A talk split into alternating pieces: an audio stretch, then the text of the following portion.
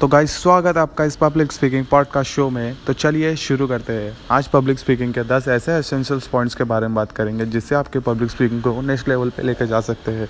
तो सबसे पहले पॉइंट्स की हम बात करेंगे नो योर ऑडियंस जब भी आपका इवेंट हो तो उससे पहले आपको पता होना चाहिए, आपका ऑडियंस कौन है। लाइक फैमिली हो कॉरपोरेट इवेंट हो मीटिंग हो, या फिर बॉस के साथ मीटिंग हो।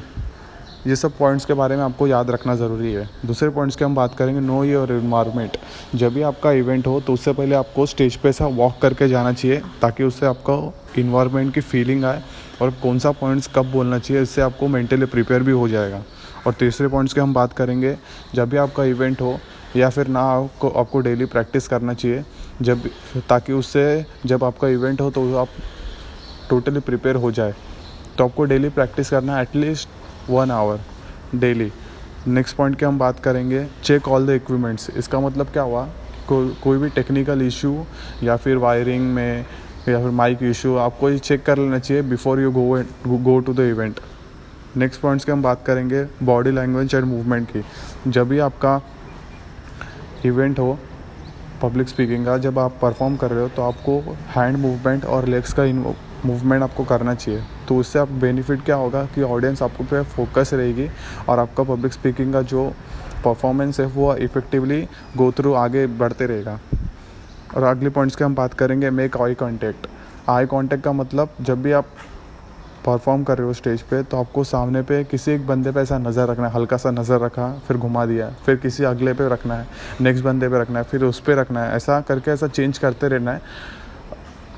तो इससे क्या होगा, आपको पब्लिक स्पीकिंग में बहुत सारे मतलब सब आप पे फोकस रहेंगे और आपका पब्लिक स्पीकिंग है वो स्लोली स्लोली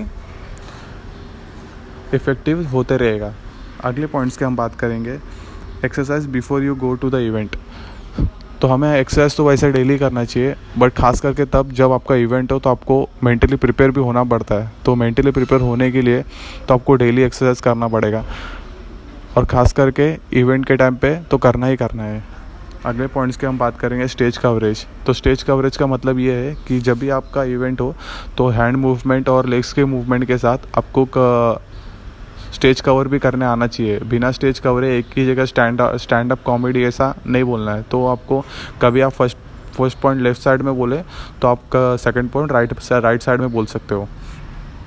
और लास्ट पॉइंट्स की हम बात करेंगे वेल ग्रूमिंग. जब भी आपका इवेंट हो या फिर पब्लिक स्पीकिंग कोई भी इवेंट हो मीटिंग हो तो आपको हमेशा वेल ग्रूम होके ही जाना है। तो इससे ऑटोमेटिकली सेवेंटी परसेंट तो आपका काम हो ही जाएगा वेल ग्रूम जब होके जाओगे।